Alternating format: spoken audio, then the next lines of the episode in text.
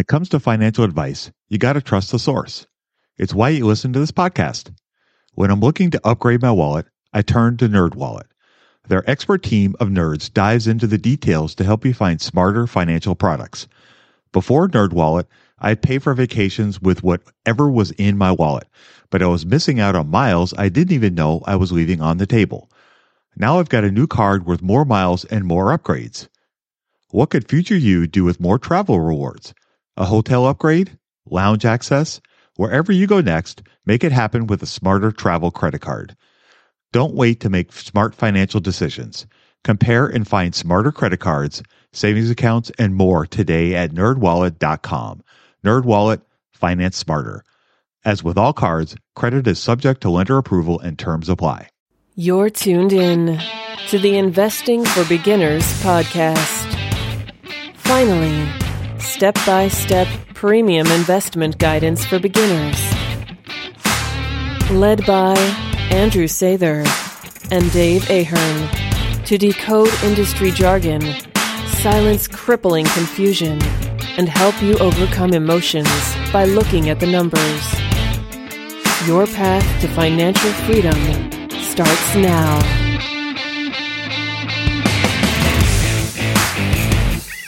All right, folks. Well, welcome to Investing for Beginners podcast. This is episode 144. Tonight, Andrew and I have a little special guest. Uh, we have Andy Shuler with us tonight. Andy is a regular contributor to the blog that Andrew started, uh, e-investing for beginners podcast a while ago. And so we're going to talk to Andy today about some of his ideas about personal finance. We thought we would go off topic a little bit and maybe move away from coronavirus and all the death, doom and despair that's out there. And maybe guys give you guys some refreshing news and something that's good and fun that's going on out in the world. So Andy, why don't you tell us a little bit about yourself, where you've been, what you're doing, kind of how you got started, all that kind of fun stuff. Yeah, sure thing. Uh, first of all, I want to say thanks for having me on. I'm happy to talk about this. Like you said, I've been, I've, I've written quite a few blogs, so it's, it's kind of exciting to get back to the basics with all the coronavirus stuff going on. You know, you can kind of look at your personal finance, something you have a little bit more control over than, than what you might have in the market at all times. But so, like you said, I've been doing this for a little while. Um, just a little background about myself. I've kind of, you know, been through all different all different areas of life, especially when it comes to personal finance. I think I I could probably write a uh, almost a book on all the the mistakes you don't want to make. I mean, I've opened credit cards in college and maxed them out, you know, with the sole purpose of not having to to work a work a job while I was in school. Um, gone through times where you know I've cashed out a 401k or gotten a 401k loan, and you know everyone talks about how those are probably one of the the worst things that you want to do, but really just gone through a lot of trials and tribulations throughout my time of you know learning mistakes uh, or making mistakes trying to learn from them and my my investing journey i'll say er, didn't really fully kick off until oh man probably 2017 or 2018 i'm trying to think it was it's a few years ago but it was actually you know listening to this podcast and a few other podcasts. So it definitely feels full circle to be able to come on and share some of my stories after after posting on the blog for so long Dan, thanks thanks for joining us. Like, um, it's been incredible to see the evolution of how you've contributed and how it's really taken off. And like your posts just get a ton of traffic from people all around the world. That's super cool to see. And um, I really admire like the way you you're you're such a go getter. The the way that you started writing for me is you actually reached out to me and uh, wanted to see if I needed any help um, with with content and things of that nature. So I think hearing your mistakes is something that's very illuminating um, coming from somebody who is kind of just gonna go out there and and just you know make things happen for yourself. I think a lot of us, uh, whether consciously or not, you know, as we're navigating through life and our personal finances, really need to at some point in our life really take the reins and get those things under control when it comes to personal finances because they have huge implications. I think there's just a lot of things that we don't really think about when it comes to personal finance that really can have a huge, huge impact on the rest of our life and and whether we have a possibility to go through to financial freedom or not. So, you know, for you, you mentioned the credit cards, maxing those out. I can relate with that. And the 401k loan. Uh, you also mentioned how you really got interested and started kind of taking the reins yourself in 2017, 2018. So, what was it that kind of pushed you towards that? And were there any additional mistakes you made along the way that you think you wish you didn't make and maybe somebody could learn from it um, as they go through and, and try to take control of their finances?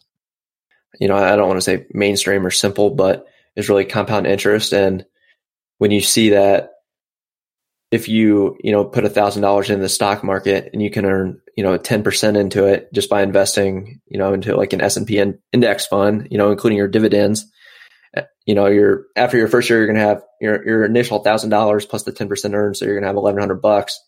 The next year after that, you're going to ten percent on that whole eleven hundred. So it's just it's just continuing to build on top of the interest that you earned the previous year. So, you know, while the the the return is absolutely, I mean, imperative. Time is equally and almost more important. I mean, depending on how much time you have, you know, the further you you pull out those various scenarios and you look at time, it's like compound interest kind of just smacks you in the face.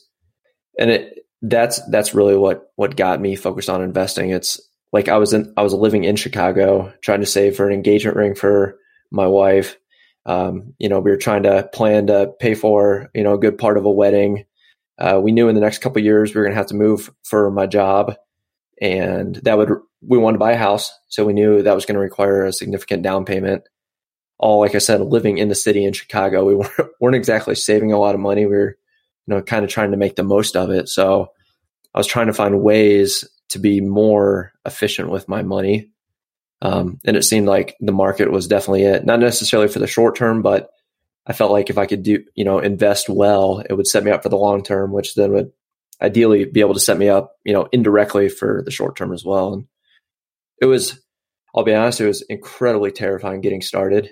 You know, I had no idea what I was doing, didn't even know what to do. I, I vividly remember the first company I ever bought. I just Googled what are the best cheap stocks to buy now.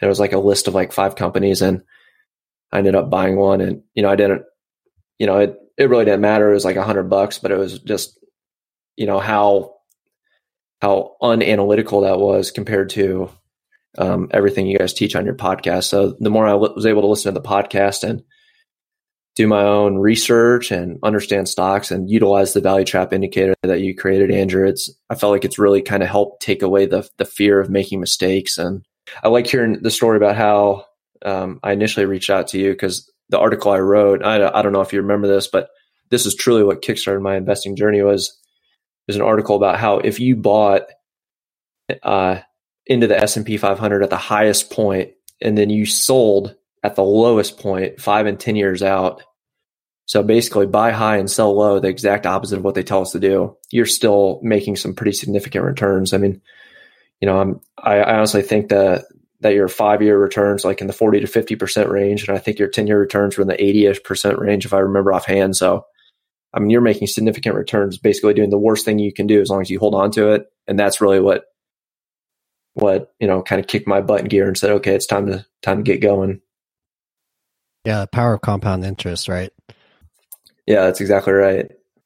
I like you had a, um, you had a po- a part of a post you did about compound interest on the blog.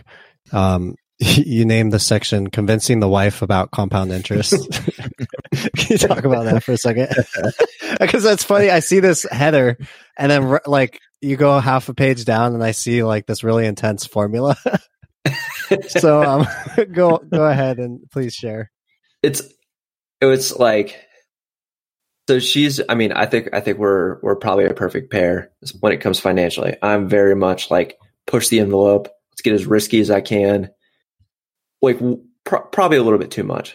And she, and she's very much the part of you know let's you know let's make sure we have cash. Let's make sure the emergency fund is you know not three months but six months. You know let's make sure we can access it tomorrow if we need to. And um, the first conversation we really even got into about this was it was literally talking about um, opening up a high yield um, savings account with Ally.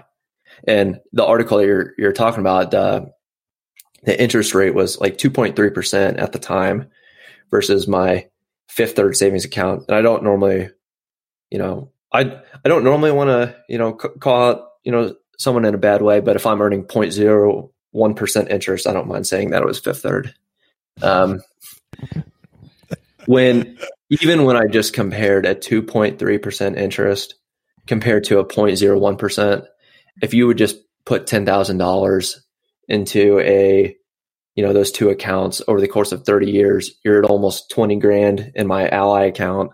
And I'm at, I've earned a total of 30 bucks, a dollar a year in my fifth third account. So again, I know that's, you know, pretty small, but that was what what the big debate was where you know the, the whole thing with ally for her is just it's not instantaneous. You know it's a few days removed if you truly ever did you know need it for an emergency fund type situation. So I was kind of going through some of the math of that is you know how how often does something like that happen? And is it is it worth the potential gains? And it almost like laid the groundwork for some of our some of our investing discussions as well. Like uh, can you give an example of investing discussion that kind of led from that?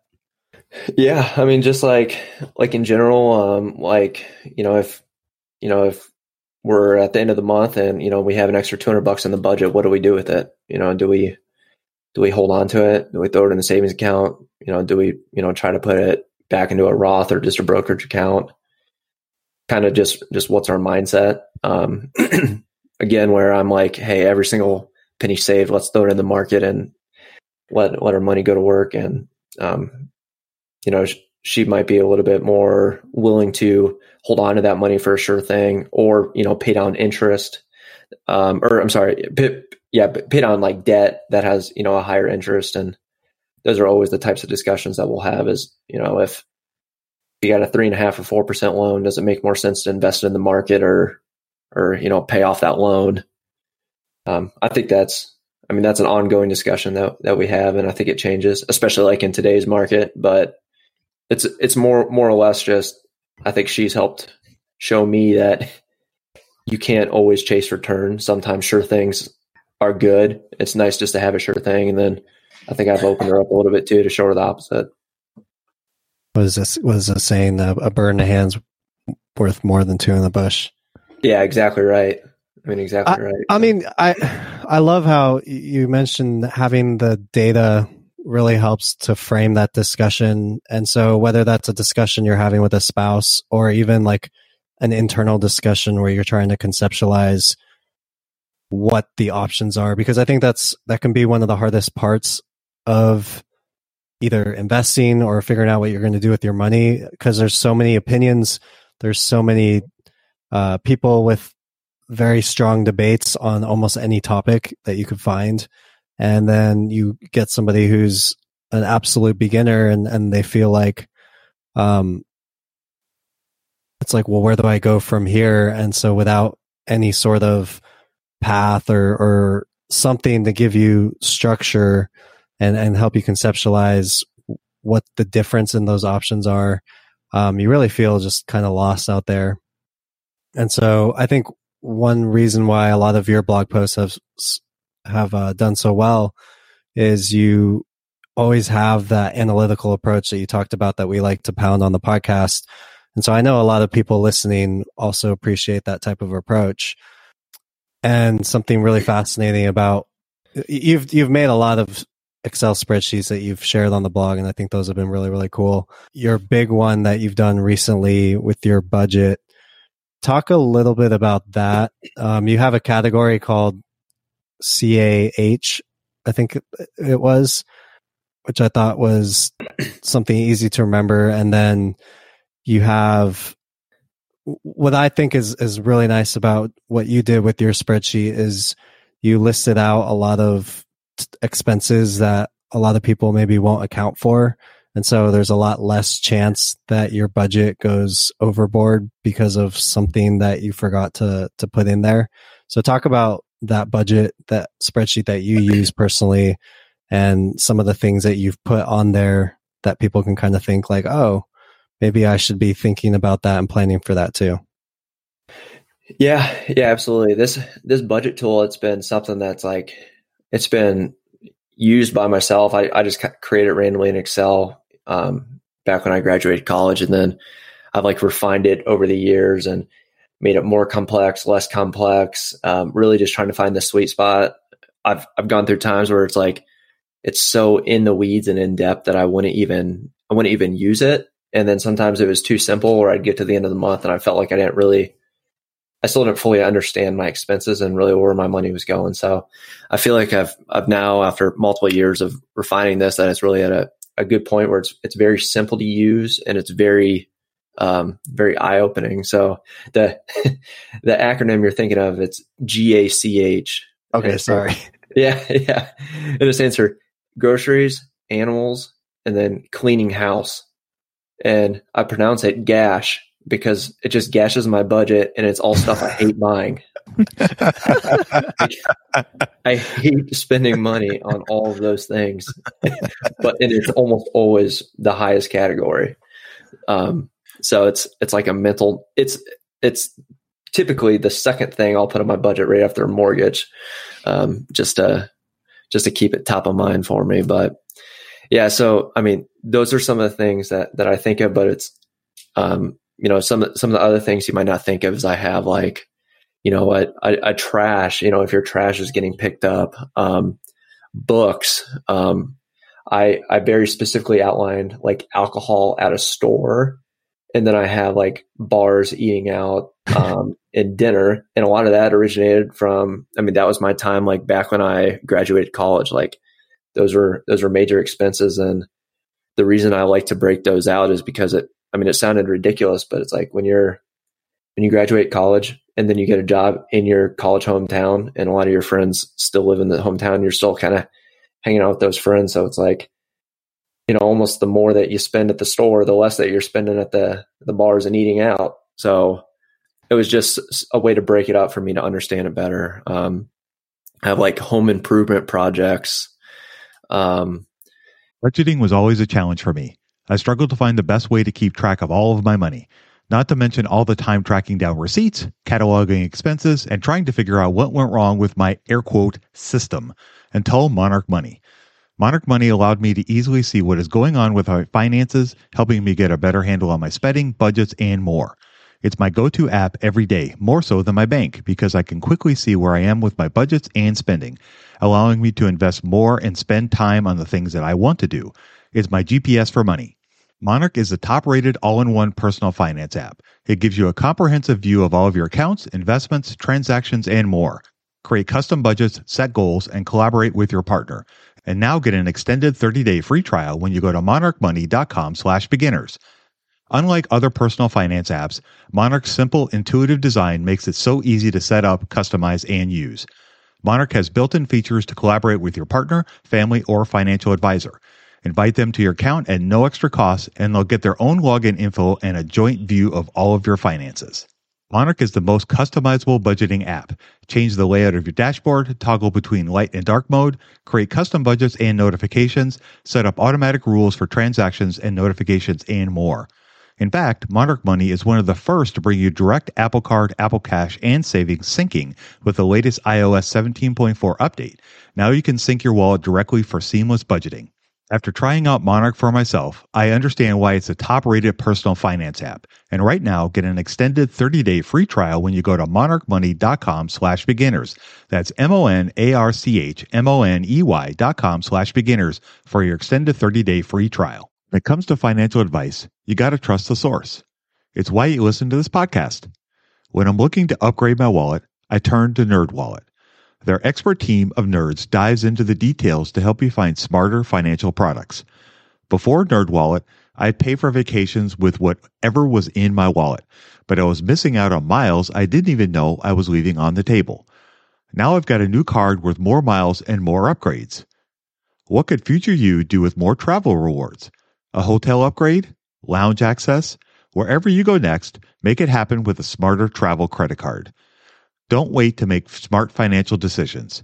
Compare and find smarter credit cards, savings accounts, and more today at nerdwallet.com. Nerdwallet, finance smarter. As with all cards, credit is subject to lender approval and terms apply.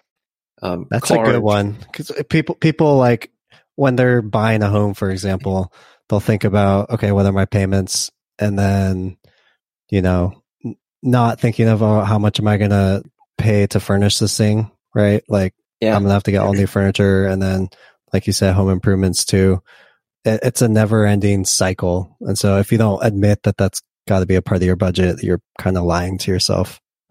Yeah, exactly. And like, I mean, a a perfect example is if you if you know you have a repair coming up, um, say in the next you know six months, and you think it's going to cost you know a thousand bucks, put put two hundred dollars in your budget, like almost amortize it.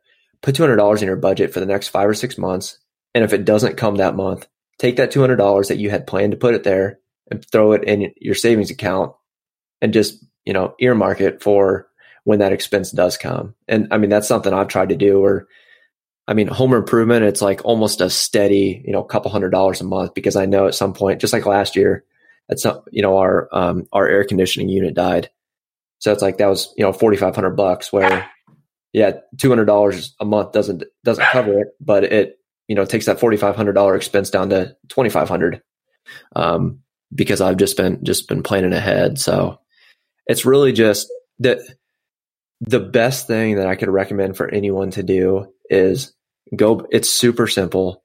Um, if you buy most of your like if most of your expenses are online, whether it's a checking account or a credit card, you can go just to that that banking institution, download your expenses, and you can even just sort them by name, and then you can see where your money's going. I mean, if it's restaurant, like just simply code it real quick. Is it restaurants? Is it you know? Is it is it gas? Is it the you're you're buying lunch at at your your work every day? That's eight dollars. You know, eight dollars a day for lunch, and you're spending forty bucks a week when instead you can pack your lunch and spend three dollars. Is it? Um, are you you know every every Friday and Saturday are you are you renting a movie or are you going to the movies? So you're spending you know what twenty bucks a weekend going to the movies, and so eighty bucks a month. It's just stuff like that that people might not think about, and you don't really know until you actually dive into the numbers. so where does debt fall into all of this? Because um, obviously, for a lot of people, they have different debt payments to deal with, and those are going to be various expenses. How does that factor in, and how does somebody get aggressive with paying debt down? You had another good article talking about the difference between the snowball method and the avalanche method, um, and that can be kind of a controversial thing. So, what did you find from your research there, and how can people think about debt in their budget? Yeah, yeah, for sure. That's that's honestly one of the um, something that kind of still really I don't want to say it gets to me, but I, I love talking about it with people, and I've I've changed my opinion. Like it almost goes back to the conversations with myself and my wife because she was always a a debt snowball person, and I was a debt um, avalanche person. So the debt snowball method is really defined by um, Dave Ramsey, where essentially you start with your lowest payment first. So just whatever that lowest, um, whatever your lowest outstanding balance is, and put all extra money you can towards that, uh, towards that payment. And once you get that paid off, then essentially you can shift all of that money that you were putting towards that payment and put it on the next lowest. So basically the concept is you're you're starting small and as that snowball rolls down the hill it'll kind of pick up speed and momentum and by the end of it you know you might have had five payments four of them were paid off so now you have all all this extra money that's going towards your last payment. So the you know the red flag in my eyes, as I said, I'm a very analytical person with that, is that chances are your lowest debt um, is also not your lowest interest. It might be, but mathematically speaking, you should always pay off your lowest interest first, regardless of what your balance is. Um, so I, I went through an article and kind of showed showed how that might work if you're going to pay off, you know, some, you know, the the two different methods, and the one I showed with the snowball method, um, and in turn you would pay off um, you know, you, you'd end up paying like an extra like twelve hundred dollars on your twenty two thousand dollars of debt, and it'd just be an extra month over if you paid the avalanche method. Now, you know, the the only thing I'll say with that is I, I recognize that not every person is analytical, and I think people do get motivated by different things. So, if you're the type of person that um, if you're just going to stick with the highest interest loan and you're not going to get motivated and be able to stick to the plan, then maybe the the debt snowball method for is actually for you. It's it kind of goes back to I, I had a personal trainer when I was in college, and they always said the best diet plan is the one you'll stick to. I kind of feel it's the same exact way with paying off your debt. Hey, you. What's the best way to get started in the market? Download Andrew's free ebook at stockmarketpdf.com. You won't regret it. Uh, yeah, it exactly goes to what you're saying, whether you're analytical or you want to be somebody who is fine with not optimizing your interest rates, so to say, you know, because if that's overwhelming to you, then maybe it's simpler to just take a snowball method and kind of run with it. Yeah, yeah, exactly. So I, I think it really just depends on how that person is wired and what's going to make you motivated um, to pay it off. I mean, the you know, I, I, I can sit here and look at the numbers all I want, but you know, something that's not taken into account is if someone that's a debt, a snowball minded person tries the avalanche method and they end up falling off halfway through and that debt, you know, inflates right back to where it was. So it's, it's really just about knowing yourself and um, how you can motivate yourself to get there. Yeah, it, makes sense. I, I feel like you presented them fairly. You broke out like a good example of some loans that people could have and um, how that would play out mathematically. let's um let's zoom out a little bit and talk about maybe the end goal and, and what that could look like. I think when we talk about personal finances, we talk about investing. You want to eventually get to a place where if you have this sort of financial freedom, um, the ideal spot of that is to be in a place where your money, you can withdraw some money, but still have enough money left over to continue growing. And so you're essentially supporting yourself indefinitely with the money you've saved and invested over the years. And so there's a lot of opinions on how much money that needs to be. And for me personally, I felt that it was nice to obviously when you project something out, even if it's more than a couple days in the future, um, the actual accuracy of any sort of projection like that will be probably skewed quite a bit. But in my mind, it was nice to conceptualize what a good goal number would be and realize it's you, you don't have to have $3 million or $10 million to retire. Um, you can have a sustainable financial um, financial state with um, not that much money. Uh, so there's different percentages, and, and one that's quoted quite often in the personal finance world is the 4% rule. So talk about what you found on your research with the 4% rule and um, how that can apply to the average investor. Sure. Yeah. The, so the 4% rule is basically, um, you know, if if you were to withdraw 4% of whatever you had invested in the market every year, that you would never run out of money.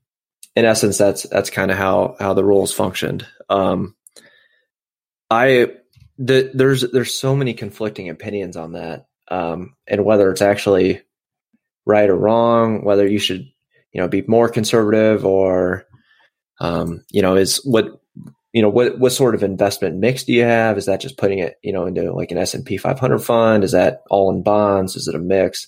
So i i just wanted to dive in a little bit and so i ran two different scenarios. I went all the way back to 1928 um, which is the furthest back i get information just on the s&p 500 and the first uh, scenario is just using 100% stock. So if you only invested in the s&p 500 if you were to um, use the 4% rule. So basically pulling out 4% of your income every year.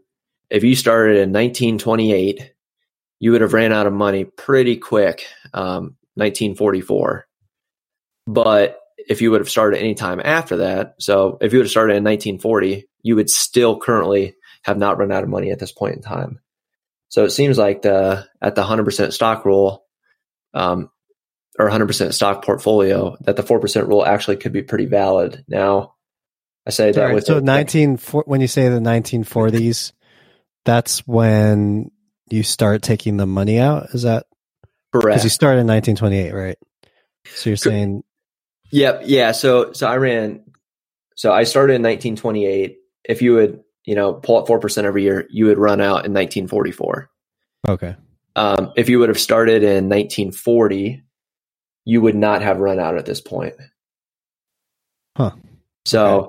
so I I broke it down. So I have different categories. So I have like 1928 will show you um, when you'd run out, and then I do pretty much every 10 years after if you had started investing on January 1st of 1940, January 1st of 1950, 1960, and so on and so forth, just to kind of show you how how things have trended.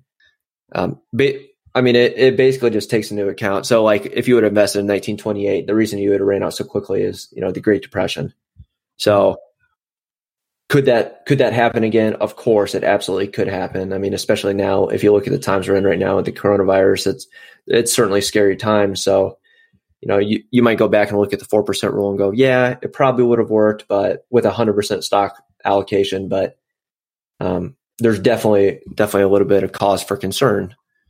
Um, so then I did the exact same thing, but instead of doing it uh, with a hundred percent uh, S&P 500 portfolio, I did 60% S&P 500 and 40% uh, bonds. And if you would have invested that in 1928, you would never have run out of money. You would still be sitting there um, with money right now today, um, you know, nearly 100 years later. So I think all through, in all, through I mean, the Great Depression, you know, through, through the, the worst Depression. case scenario kind of thing. Yep. Yeah. And it's, you know, I, there's definitely some scary times in there. I mean, there's when when I go through year by year, I mean, you can see some of those balances can get pretty dang low, and it might start making you nervous. Um, it's it's definitely definitely a scary time. So I think a lot of that, you know, too, comes again on knowing yourself. Like if you're actually going to implement a rule like this, you need to understand the numbers when you go into it and trust the process and not be willing to sell low. I mean, if you would have implemented the 4% rule three years ago, you probably would have been really happy until January or, you know, early February. So if you're going to, you, you're, you're kind of putting a whole bunch of trust in it. But I think, you know, from looking at my data, it's like the 4% rule truly does work as long as you can utilize it properly. And I, I feel like this, the 60, 40 allocation is the appropriate allocation there. To to have those kind of findings and f- really to where where else are you going to get a situation where you can take money out but yet still also have your money not only s- stay there but like continue to grow too? And then now it's it's like this well-oiled machine and it's like this big closed system feeding back on itself and uh, you know, some leaves and you spend it, and some gets reinvested, and then it continues growing over time. I think we all like to live very long times. Maybe a lot of us won't live as long as we hope, but just to have a really good shot with something like the 4% rule, I think that's really motivating, at least to me, to hear that if you get to a certain point with your finances, you have a good chunk of money saved and you're continuing to invest that you can start to take out some of the fruits of that labor while everything's still running in the background and still sustaining you and giving you that income that where you don't have to depend on any other income. And I, I think to to tag on what Andrew was saying too, as somebody who's older, uh, that gives me comfort too because one of the things that I'm afraid of is what happens to me as I, you know, live longer, you know, because I'm closer to retirement than the both of you are. And so I have a chance of living till I'm 90, 95 years old. And, you know, my parents didn't, you know, my mom's still alive, but my dad died a few years ago eh, or last year. I'm sorry. And so, you know, that's one of the concerns I have is what, what if I run out of money, you know, cause when you're 75, 80 years old, you don't want to be begging groceries at Walmart. So, uh, no, I sure don't. So you know, that those kinds of numbers make me feel better about what my plan is and what I'm trying to do. Yeah. I, I, Sorry, go ahead. I, I was just gonna say, I, I totally agree. And I think like it has a ton of use really no matter where you are in life. You know, Dave, like you're saying, it's, it's truly like you can really start putting math to it and really start planning out your life. And I think for the new investor that might just be really getting going is you can kind of almost backtrack into that and figure out, okay, what's, what's the end goal? What do I need to get to? Well, what am I doing all this for? And I mean, it's as simple as taking what you envision when, when you're ready to, to retire and stop putting money in, you know, what, what do you think your annual expenses are going to be? And if you multiply that by 25, then you're able to essentially get to that that needs to be your retirement number based off this 4% goal. So I think it regardless of where you are, there's such a great use for it as long as you're using the 4% rule properly and you know it's nothing more than a rule of thumb but like you said I th- I really do think it can provide some peace and comfort when trying to plan your life and investing strategy. And that's just setting the the standard too. Like if if you look at the posts you did, um, people could do five percent and six percent withdrawal rates, and depending on what time period you happen to fall in, um, though even at that high of a withdrawal rate, those you know those test case situations still ended up in the same place where the money was able to continue indefinitely. Um, and so when you have instead of a four percent or a five percent, a five percent or six percent, when you play with the percentages, it's gonna play. It's gonna change how much you have to save to get there.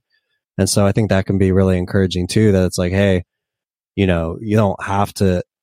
A, you don't have to get to this perfect, ideal, self-sustaining machine forever, or you know, you could get close and still do really, really well, and um, have really, really nice benefits from all of that just because you you put your money to work and, and you put yourself in a place that's so much better than than you were before.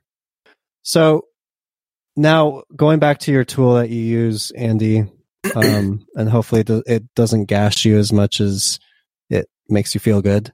Uh, where where do you put investing in that? You make a line for that? Do you kind of take the whatever the excess is after you've done the budget? Um, what what does that look? What does that process look like? Uh, how often are you going to this budget, and how are you um, putting stuff in, and how does that help you with your investing goals? Yeah, yeah, absolutely. So you know, it's all, all kind of um, you know backtrack to when I had a lot of debt at first, and I was just starting to try to look at investing. It was I would my my first strategy going in was you know let's let's take care of you know all these bills and all these expenses I have and whatever's left over at the end. Um, you know, let's try to put that money to work in the market, whether it's an IRA at that point in time or anything else. and what I noticed is that I didn't usually have a lot of money left over. Usually I was blowing it on something stupid. Um, I never really had anything left that would really do a whole lot when I when I put it in the market. So I almost tried to flip it on its head and treat it exactly like it's a like it's a line item expense where it just comes you know straight out of my paycheck goes right into my fidelity account. And i don't have a line item in there but i i feel like um you know as an as an investor if someone was using the the doctor budget tool they certainly could put that as a line item in there because honestly when when you are looking at your expenses at the end of the month that that would classify as an expense but it feels good feels good to put in there that you're going to invest 150 bucks and that you actually did put 150 dollars in there. And that will show, like I said, as a charge. But I mean, you're you're you're going to be happy to put that in. That's not something you you want to cut out of your budget. So I think it's very important for us to pay ourselves first and and take a look at um, our investing goals. And I guarantee that if you if you're not if you feel like you can't invest, I know for a fact that I could probably find a way to cut your budget down um, to be able to generate that extra income or you know a side hustle. Maybe it's driving uber for a couple hours or i mean there's there's so many so many different things you can bike into work and save you on gas money. I and there's so many different options. Pretty much every sunday i'll, I'll even look up stuff or i'm like you know what what are some some two dollar meals i'll challenge myself to make lunch for myself for the whole week for 10 bucks? You know if i normally spend 30 or 40. Okay, there's another $25 I just saved in a week. Do that four times, you're at $100 you can invest. So I think the important thing is to not not save the leftover for investing, but make it a priority right up there with any of your other fixed expenses like your mortgages and um, any other debts that you might have that don't change from month to month. So the way you use the doctor budget tool personally, you have your regular expenses and then let's say you go all the way down to the bottom and then you had like a 200 surplus. So you're taking that surplus and then, like you said, you're transferring it over rather than putting it on the line item kind of thing. Yeah. Yep. Yeah. That's exactly right. I would, I would, I would take that extra money and transfer it over. Um, you, you could put a line item if you want just to make your, your budget round out, but you know, something I've been, I've been toying with and I intend to to add multiple more iterations to the Doctor Budget spreadsheet tools, creating a like a variable spending tracker. Um, so you you might have your fixed expenses, but it, would be a way for you to compare just month to month what your your variable expenses are. So um, I think by doing that, it can motivate you to spend less on the stuff that changes day to day, and therefore create that surplus at the end to be able to to transfer into your account. Yeah, and uh, sorry, I might have missed what you said. How often are you you going through? Um, and like, so what's nice about the tool, the Doctor Budget tool that you made? Um, a lot of the things are listed out for you. So things that you wouldn't even think of, you have the line item there, and people can just fill in what that personal expense is. Um, so how often are you updating that, and then is it at the end of the month you just take whatever's left and then transfer that? How does that work? Yeah, so I I personally will update it uh, weekly, and the reason that I'll do it that often is because a lot of my expenses are kind of broken out like week to week. So whether it's like eating out or groceries, I, we pretty much buy groceries once a week. So if I'm planning, you know, four hundred dollars and there's four weekends, that's I'll I'll update that because if I I, I want to know if I spin over, I want to know hey I got to make it make it up one of the next three weeks and spin under. And if if you wait until the end of the month, I mean, you're if you're over, you're over. You don't have any time to make it up. You don't have anything else you can cut. You just kind of got to hope you can do something different the next month. When I'm much more of a um, you know plan, readjust, check, and you know update. Um, give yourself a chance to fix the mistake. It almost be like playing a football game and you don't look at the scoreboard until the you know the game's over. Like I'd like to be able to make a halftime adjustment or something if, if things aren't shaping up. So I personally will update it um, weekly, but I will never transfer money over until the end of the month, and that that month is set in stone. Because you know, just like I, I could have spent over the first month. Um, if I spent under, then I transfer that money out, and then for whatever reason I had to spend over because something might have come up then I don't want to be in a be in a bind at the last minute. So that's that's in general my process. Yeah, it makes a lot of sense, and um, I I checked it out myself. I really liked how simple everything was to use. You don't have to be an Excel wizard to use it. Um, everything is just really nicely laid out there. So if you're somebody who kind of feels out of control with your finances, you feel like you've just never known how to even get started when it comes to organizing all that stuff. Your tool is just a great, great, really investment tool to use. And if you can make it a part of your routine regularly, can be a great way to either, right, two things are going to come out from this, right? Either you're going to figure out where you're blowing all your money, at least you'll know and then the second thing is you could actually, you know, make those halftime adjustments like you're saying. And now you start to make progress that you weren't able to do before now that you've really gotten a handle on your money. Yeah, I, I, I could not agree more. And I, I think there's really like, there's, there's two things that I think makes the budget tool so beneficial. It's like, one, it is very simple. And if, if you're going just based off pure simplicity, you know, a listener might sit there and I, I know I would at least think, well, why don't I just use Mint or, you know, some other budgeting app? And you certainly can, but um, you know, I, I would definitely say that's easier. But I think the most important thing, if you ever want any sort of like number based result, is tracking. And this tool, while it's very easy, when you download your transactions, it'll force you to go in there and be like, okay, look, $8 at McDonald's, code that as eating out, $15 at, um, you know, Sheetz, I bought gas, or, you know, $4 at Sheetz. I bought a Mountain Dew and, you know, a bag of Skittles, or like it forces you to physically go in and code each item so you are seeing where your money is going. And then at the end of the month, you can see it all report. So when you're filling out what all those expenses are, you probably know about what your budget's going to look like before you even see that, you know, the the final shape up at the very end. But I mean, if you think about it, like how hard it is to lose weight unless you're tracking, you know, what you're eating, tracking your workouts, you're getting on the scale and seeing how you're performing. It's I kind of have a lot of, I guess, working out analogies now I think about it, but I, I don't think there's any better way to actually be able to make true adjustments in your lifestyle, regardless of what it is, unless you're tracking that information. 100%. I mean, that mindset sounds very familiar to another spreadsheet I know. uh, it's just yeah.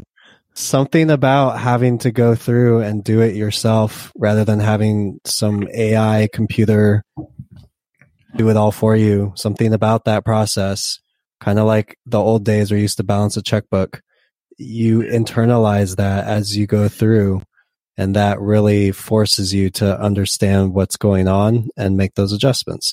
So I, I, really like this tool a lot.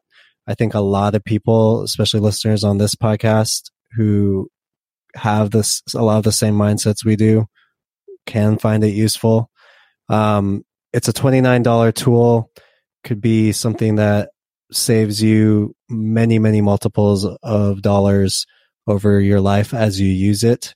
So how do people find it? And, you know, what else, what, what other parting words do you have for people? Yeah. The, so, so they can find it if you go to the, the doctorbudget.com.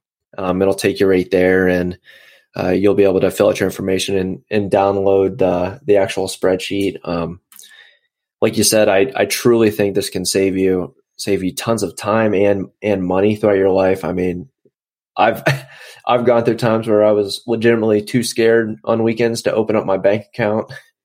So I've I, you know to being in a place where I feel like I could you know pretty much budget without really even even looking at it. Um, and I I really do truly attribute it to the spreadsheet. It's really the only thing that stuck with me throughout this transformation and my own personal mindset and my personal finance lifestyle. And like I said, I I do intend. I, I think I have quite a few different ideas of some iterations we can add. Um, um, you know, I've been thinking about like the variable spending tracker. Um, almost been thinking about trying to create a um, like a savings rate type tracker. You know, I think if you're in the fire fire community, the financial independence retire early, a lot of people will talk about what's your savings rate. So I think that that could be something that might be coming down the pike. But um, of course, you'll you know everyone be able to get any of those upgrades, but I highly recommend you check it out. It's I can I can honestly say that it, it has changed my life. Yeah, I, I completely recommend it as well. Um, I like it how it is, and I think it can be a very very valuable tool just remember to put the in front of doctor budget because if you go to doctorbudget.com that's not going to work. So put the doctorbudget.com and you'll be able to see it on there. You'll see that um, it's a product that i sponsor and something i believe that can help a lot and a lot of people all right, folks. Well, that is going to wrap up our discussion for this evening. I want to thank Andy for taking time out of his busy schedule to come talk to us today. And his tool sounds fantastic. I've actually been using it myself, so I give it a, a big thumbs up. And I totally agree with him. If you do not uh, plan to assess things and monitor things and track things, you will not get success. That is one of the big keys to success in just about anything and particularly in budgeting. So without any further ado, I'm going to go and sign us out. If you guys are enjoying the show, please give us a nice five star review. It helps us go up in the rankings and we can help more people. So without any further ado, I'm going to go ahead and sign us out. You guys have a great week and we'll talk to you next week. We hope you enjoyed this content. Seven steps to understanding the stock market shows you precisely how to break down the numbers in an engaging and readable way with real life examples. Get access today at stockmarketpdf.com. Until next time, have a prosperous day. The information contained is for general information and educational purposes only. It is not intended for a substitute for legal, commercial, and or financial advice from a licensed professional. Review our full disclaimer at einvestingforbeginners.com. With the Lucky Land slots, you can get lucky just about anywhere. This is your captain speaking. Uh, we've got clear runway and the weather's fine, but we're just going to circle up here a while and uh, get lucky. No, no, nothing like that. It's just these cash prizes add up quick. So I suggest you sit back, keep your tray table upright, and start getting lucky. Play for free at LuckyLandSlots.com. Are you feeling lucky? No purchase necessary. Void where prohibited by law. 18 plus terms and conditions apply. See website for details. Lucky Land Casino asking people what's the weirdest place you've gotten lucky? Lucky? In line at the deli, I guess? Aha, in my dentist's office. More than once, actually. Do I have to say? Yes, you do. In the car before my kids' PTA meeting. Really? Yes. Excuse me, what's the weirdest place you've gotten lucky? I never win and tell. Well, there you have it. You can get lucky anywhere playing at LuckyLandSlots.com. Play for free right now. Are you feeling lucky? No purchase necessary. Void where prohibited by law. 18 plus. Terms and conditions apply. See website for details.